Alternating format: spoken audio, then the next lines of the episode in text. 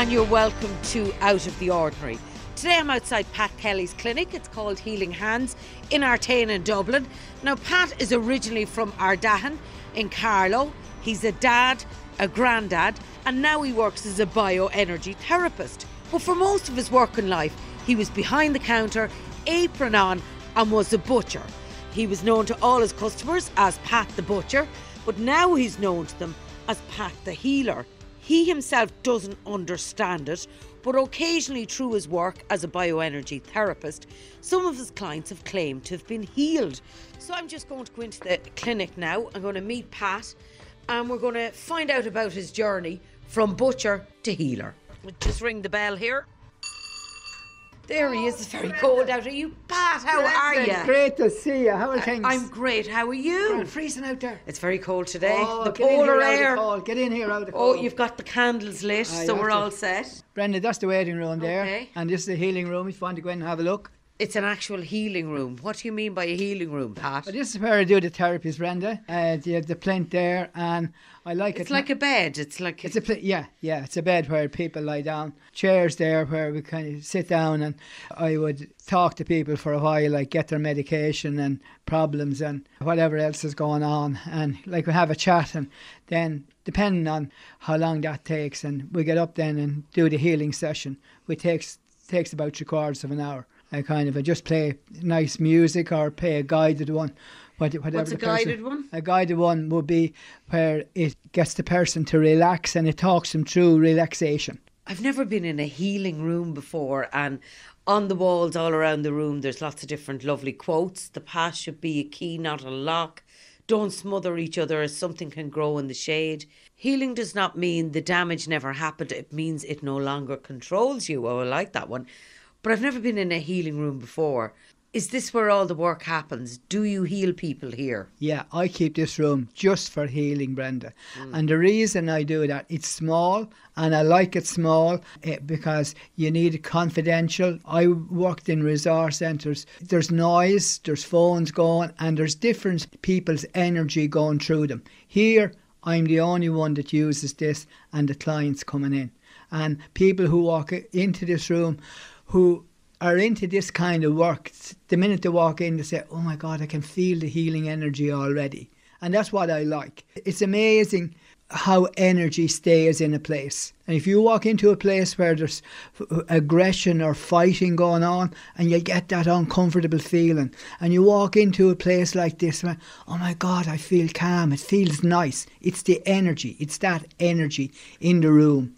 That starts the healing before you do anything like if I get people in here who are stressed out and never given time to themselves, never, the fact that they would lie down there and give themselves that time and allow the mind and the body to relax and let me work on them, that in itself is healing. And I would say to people, if you're stressed out and if you're in a job and you're on the road and you're stressed every day, even to pull in, close your eyes and just a few deep breaths for five minutes and say, relax, right, healing myself. Re- do it yourself. You could do that with Brenda now. You could do that yourself. I could do with it. Pat, I'd like to experience what you do here in a little while. But first, can we sit down and have a chat and I find out all about your journey, as I said at the top, from butcher to healer?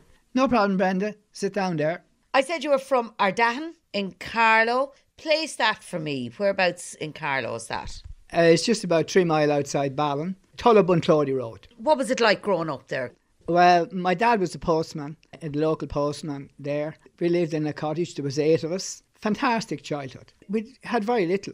When I lived there, we didn't have water or electricity, but life was great. You felt that the community was your family as well. And I think of the, the people that lived around us and the bachelors and like you looked up to those guys. You know I mean? Just as a small fella, you looked up to, to those fellas. Life was great now. I played football and there was a handball alley. We played handball. You said times were tough compared to obviously now your lovely offices here and you certainly have running water. But they were harder those days. Oh, absolutely. I had to go down to a local draw well with my mother when she finished work in the evenings with two buckets. Now, a draw well, people may not know what a draw well is. A draw well is 50 foot down, and there was a big stone slab over this, and you brought down two buckets, and you put a rope on the, the bucket and threw it down, lifted up your water and the two buckets, and put your slab back on the draw well. We had to walk about half a mile home then with the water, and the water would be dripping down your legs. And when you get home, you'd have cold feet and cold legs, and be, you'd have two half buckets of water. We didn't know any different. Like if we had running water, then it would have been such a godsend. Like, mm. or from my mother.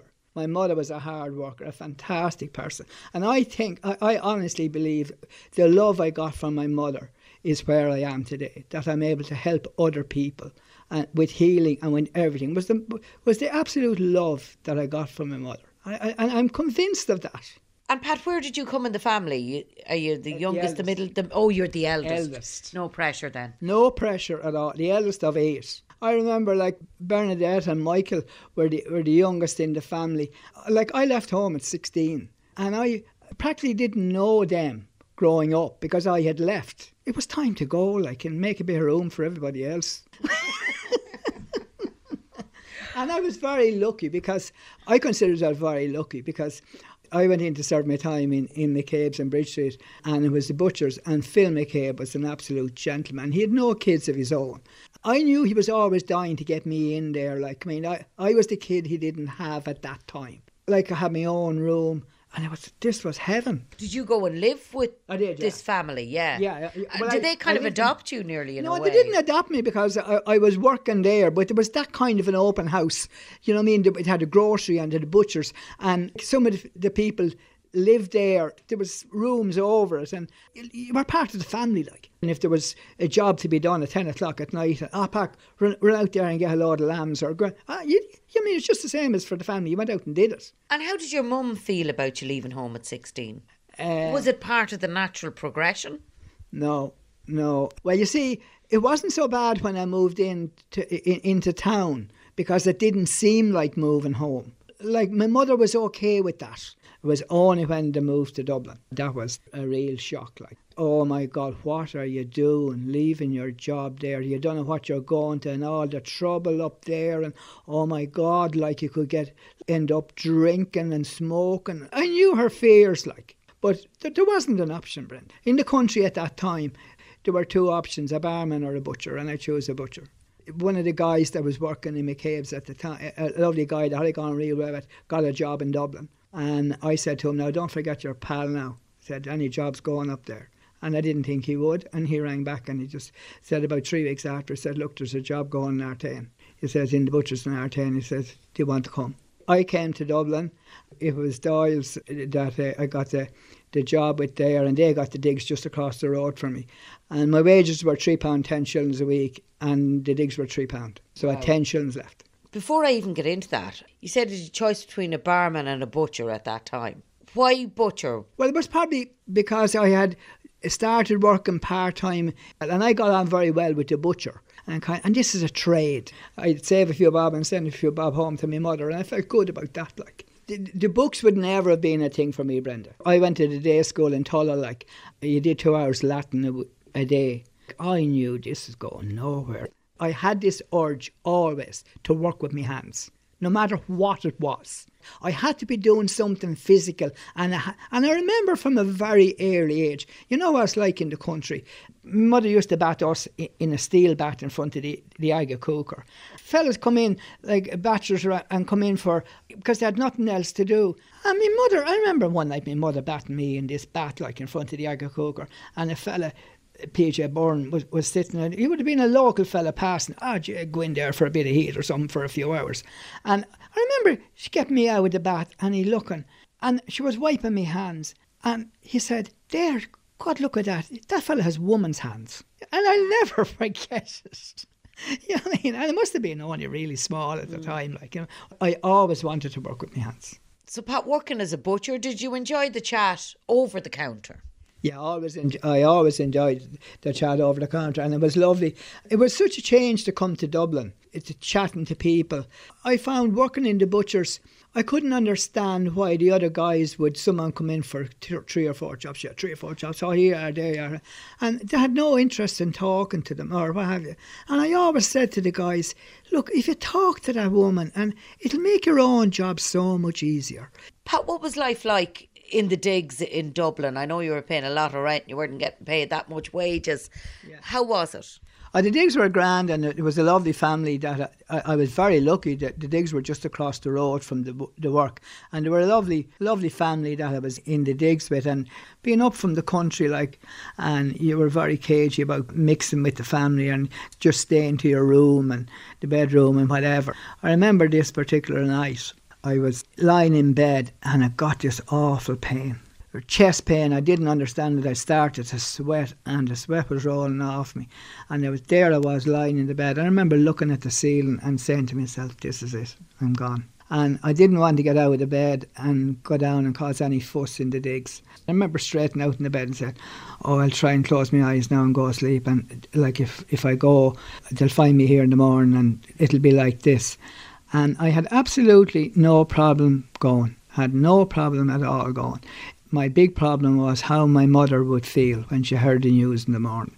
And if I was in a position to be able to say, Look, mum, I was okay, I was absolutely no problem, and you're not to worry, I just faded away there.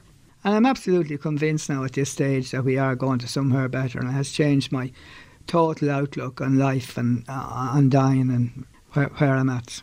I'm just trying to get a handle on this, right? Sorry, Pat.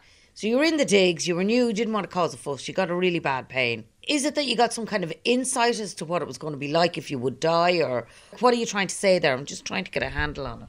No, I didn't get a, I didn't get an insight. I hadn't gone that far. I was only concerned with that I was going to die, and it was an, an experience that has lived with me. Now I live every day. I enjoy every day. I have no problem dying. I mean, the question really is what happened to you the next day? I mean, you obviously didn't die. It was actually pleurisy. And Pat, am I correct? You met your lovely wife when you were staying at Digs, is that right? Oh, yeah, that's right, Brendan. Yeah. Where I was uh, staying, uh, they put up the price of the digs, and I found digs that were the same money as I was paying, and my wife lived two doors up. Her name is Maureen, and she's very private and and a great help and support. And I wouldn't be doing this today only for her help and support. And we have four children. So, Pat, a very vibrant family life with a little grandson now and all. Do you remember meeting Maureen, or are you uncomfortable talking about that, or whatever? Well, that's very funny because there was a girl that lived a couple of doors down the road, and she, I think she was very anxious to go out with me. And eventually, we did walk out together, but it wasn't going to work out. Maureen was a friend of hers, and there was another friend, a mutual friend of the two of them. I asked a mutual friend, said it's not going to work out with her, but I wouldn't mind going out with Maureen Doyle.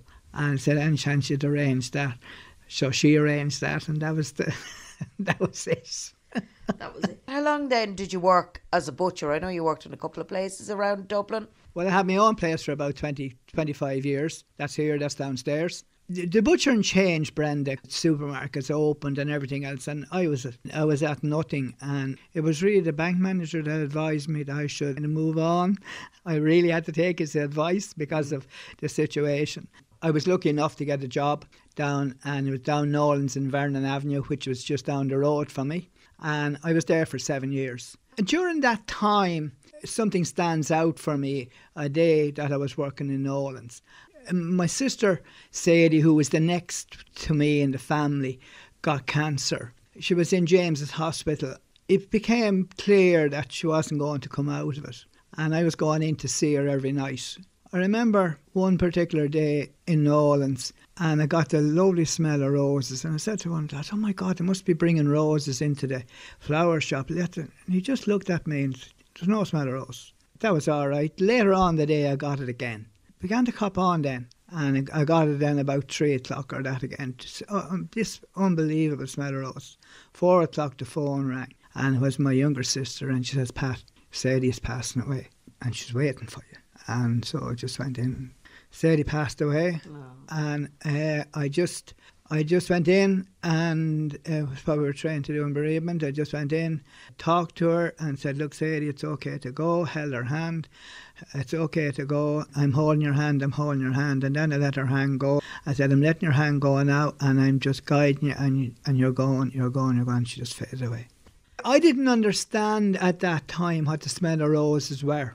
Mm. And it was only later that I realised that people get this at the time of something like that. I would be big into angels and I would be big into all, the, all of that kind of thinking. Really brought it home for me. I just feel that I've been very lucky along the way, Brenda. I've been very lucky, and I attribute that to to, to my mum and Sadie and to the people that have, have passed away. I'm being looked after up there. I noticed that in, in the healing that I went on to do as well. Like I'm having results that I just have to say, why is this happening to me? Like you just wonder to yourself, like you look back in your life and you think how lucky I've been, like how grateful. I am very grateful for everything. There are people listening to this who go, oh no, he's after mentioning angels. That explains it. He's a bit airy fairy, should we say. What do you say to people who are thinking like that right now? Oh yeah, yeah, I get that all the time. Like, oh, here's another weirdo who's into angels and kind of all this kind of thing. In my life, I find that there are things have happened to me.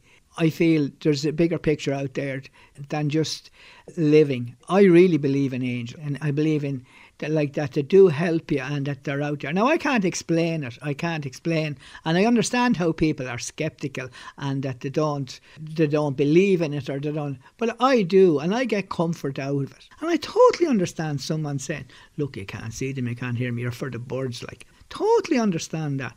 It's very hard to explain. There's something happening for you, and you, you, get a hunch or you get to go somewhere to do something, and it comes into you, and you say, Why is this happening? And then you go, and something happens. And I'd always say, Thank you. And you, you put your hand up there in your eyes. Yeah. So you're saying thanks to the angels. Yeah, absolutely. Yeah. yeah. Feel guided or you feel out of the blue. It could be mm. writing a letter. Mm. It could be writing a letter to someone. This thing comes into your head. And I just do that. I, I and I just feel that that's coming in for me. Do you see angels around? No. No. No, I, no, I don't. I don't. I would never see them, or I, I would never. The way I feel about it is, you you get this strange feeling where you feel a presence around you, as if someone is supporting you or what. And to me, it would happen in situations where I'd be under pressure and then all of a sudden you feel this calm or you feel look everything's going to be okay you're all right you're going to come through this that that i'd say like they're around me now they're helping me they're supporting me Pat, you were working in Nolan's Butchers. You always felt you were good with your hands, mm. but had never really done anything too much about it. When did the whole healing hands thing come about, or how did it come about? But Brendan I've been doing different courses, like kind of t- talking to people in the butchers, and you're doing psychology courses, bereavement courses, all this. I always wanted to do something more physical, something more for to help people. And I heard about this bioenergy healing course and that you were doing something physical as well as talking and that I looked it up and I decided that I was going to do that. Can you explain bioenergy healing kind of nice and succinctly for us, Pat? Yeah, bioenergy is, is a healing therapy. Working with your hands, it's non-invasive, and you're working your hands over the person's body, and it kind of and it works with if you have a blockage in a particular area of your body, and you work your hands over that for to get the blockage out. It's energy healing. It's working with the energy in your body. The hands are said to have the energy that moves the energy in your body. And as you move your hands down over the body, you're moving out blockages. It doesn't work for everyone. The fact that you would have good results with people and they would be sending their friends and all that. And I'd always say to them on the phone, just because I had a good result with your friend doesn't mean I'm going to have it with you. It does not work for everyone. Actually, that's really important. I want to say this now before we continue with the conversation about healing and that. If people are out there and they don't feel well or they have an, a diagnosis of anything, you are not saying, I can heal. And you'd never say that.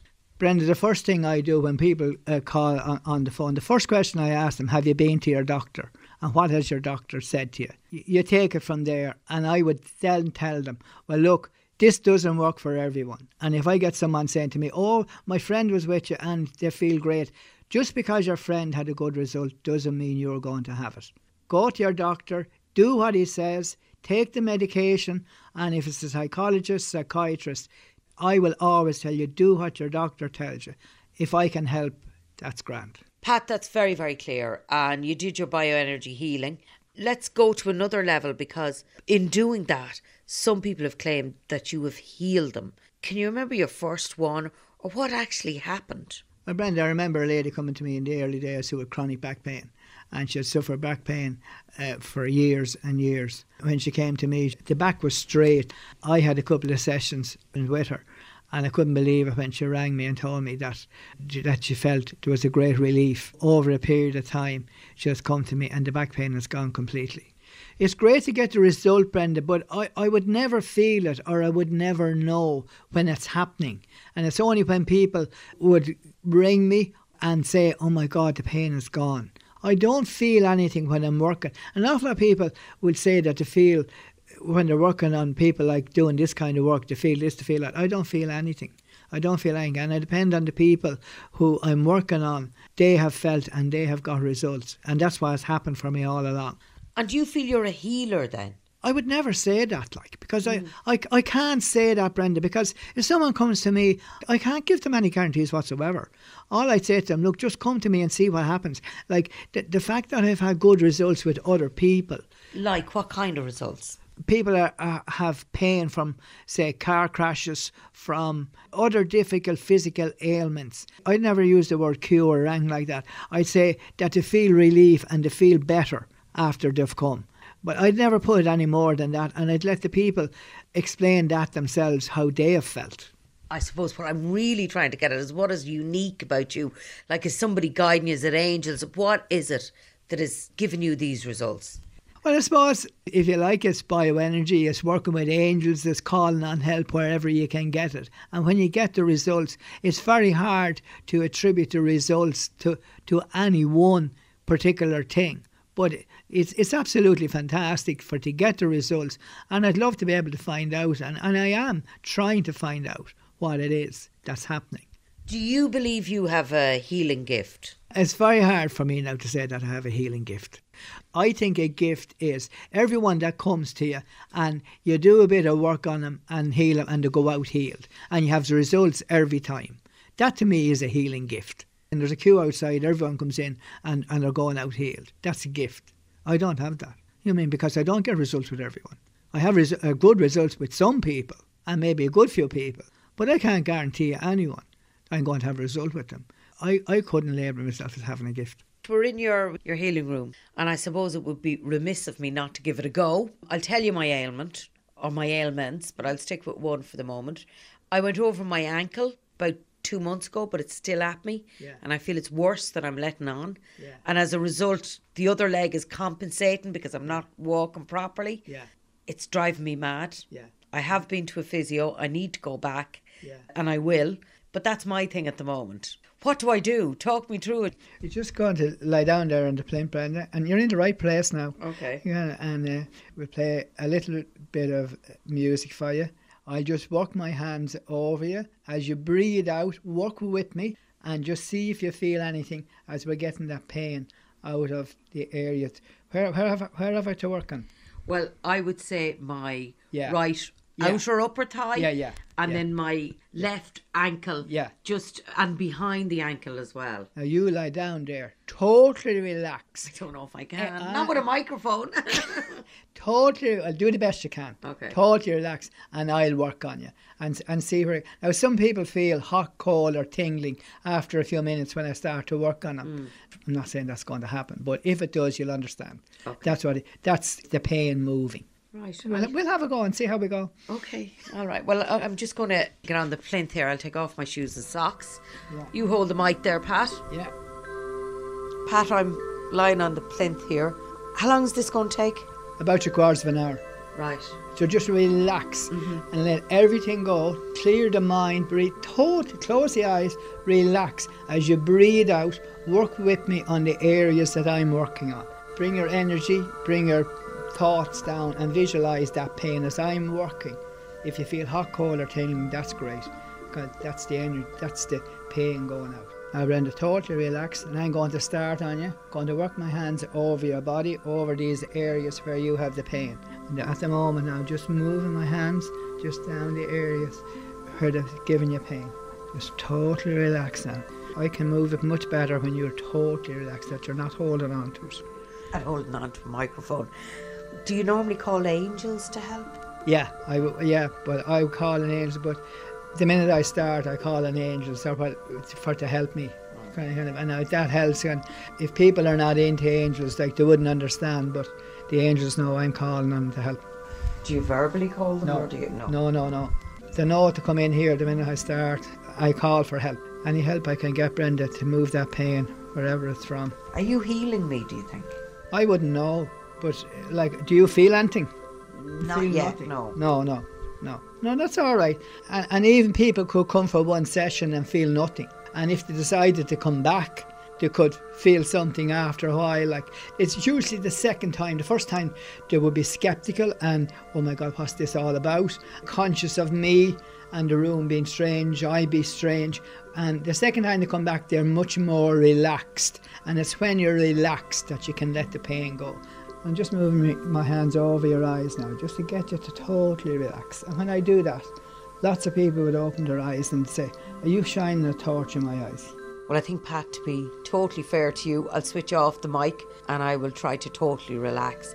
And then towards the end of the session, we'll come back to it. That's grand, Brenda. Let all the stress and anxiety go now as you lie there, and kind of at the end, we'll come back.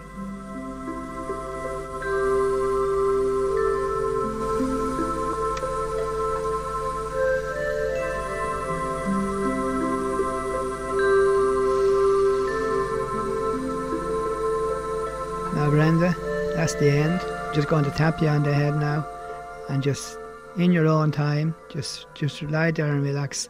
In your own time, just get up. Okay, Brenda. Okay, that was very relaxing and lovely blankets and all around me now. I don't know if I'll be joining Riverdance with my ankle. We won't know yet. I kind of feel little things.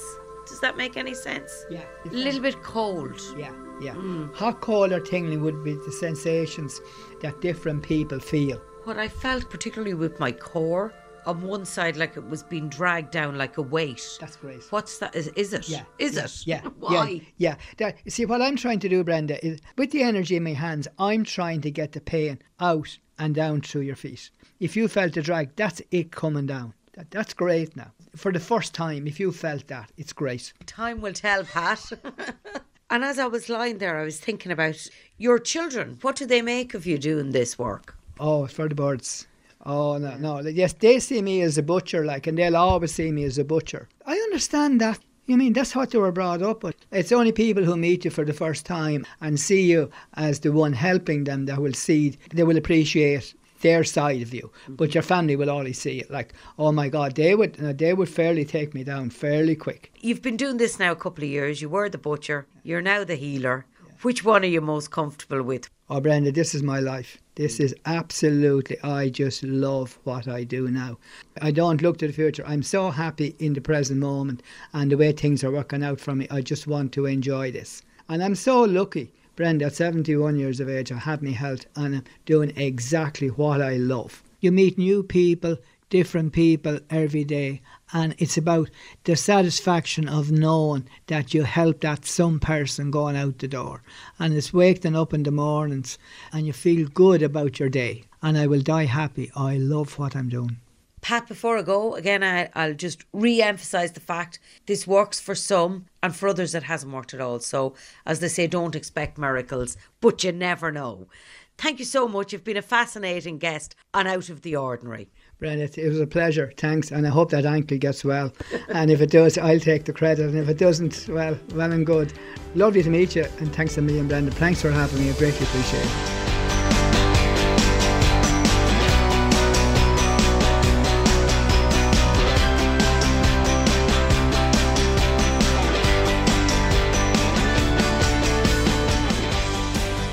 Out of the Ordinary with Brenda Donohue on RTE Radio 1 Extra.